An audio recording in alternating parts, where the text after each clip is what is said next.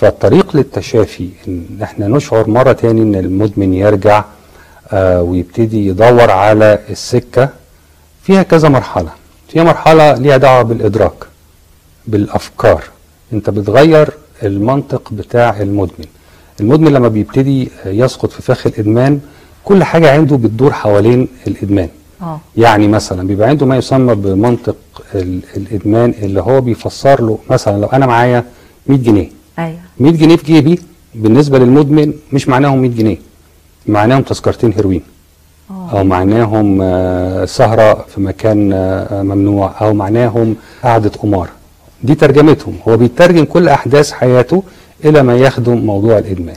بحيث لو قلت له مثلا ابنك عيان ابنك محتاج دواء عيلتك محتاجة آه، أي حاجة من الحاجات اللي الأسر بتحتاجها هو ما بيشوفش ده.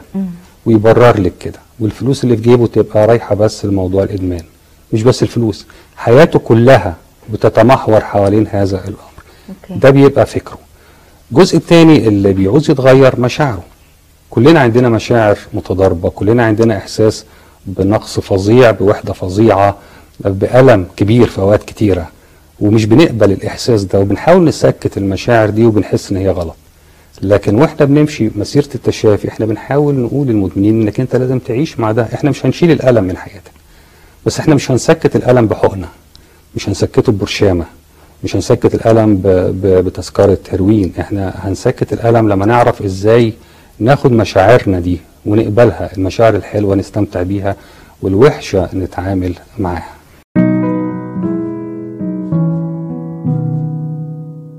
هل إحنا في مثلا مراكز معينة علاج لإدمان من من أنواع محددة؟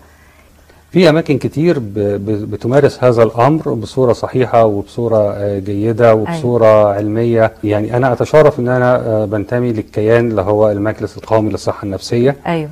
المجلس القومي للصحة النفسية هو الجهة المنوطة بالإشراف على كل الأماكن ال- سواء الحكومية أو الخاصة اللي بتعمل ال- الأمر اللي بيقدم خدمات علاجية سواء للأمراض النفسية أو للإدمان.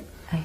والمجلس القومي آه، كان في الوقت اللي فات بيقدم آه، مساعدة كبيرة للناس اللي بتحاول تدور على أماكن مرخصة أوكي. فيها صيانة لحقوق المريض وفيها خدمة من ناحية احترافية جيدة أيوه. ومن ناحية حقوقية أيضا جيدة بمعنى إن هي بتحترمه. وبتقدره. هو وتسمعه وبتسمعه زي ما هو بيطلب. يعني هو مش الفكرة بس إنه ياخد دواء. أيوه. ومش الفكرة بس إنه يكون بيدفع فلوس أو تكاليف. أو مش الفكرة بس إنه يكون بيعمل آه، أمر معين برنامج يستكمله الآخر لكن قصة الشفاء من الإدمان دي مسيرة أيوه. طويلة.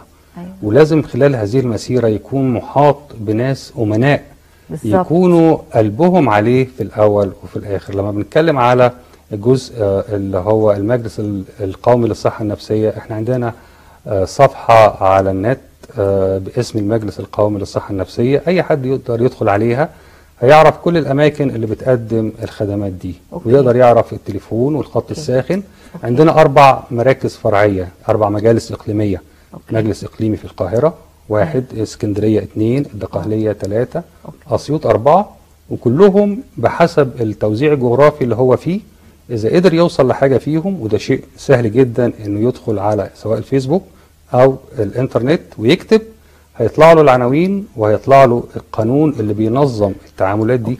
وهيطلع له التليفون اللي يقدر يخدمه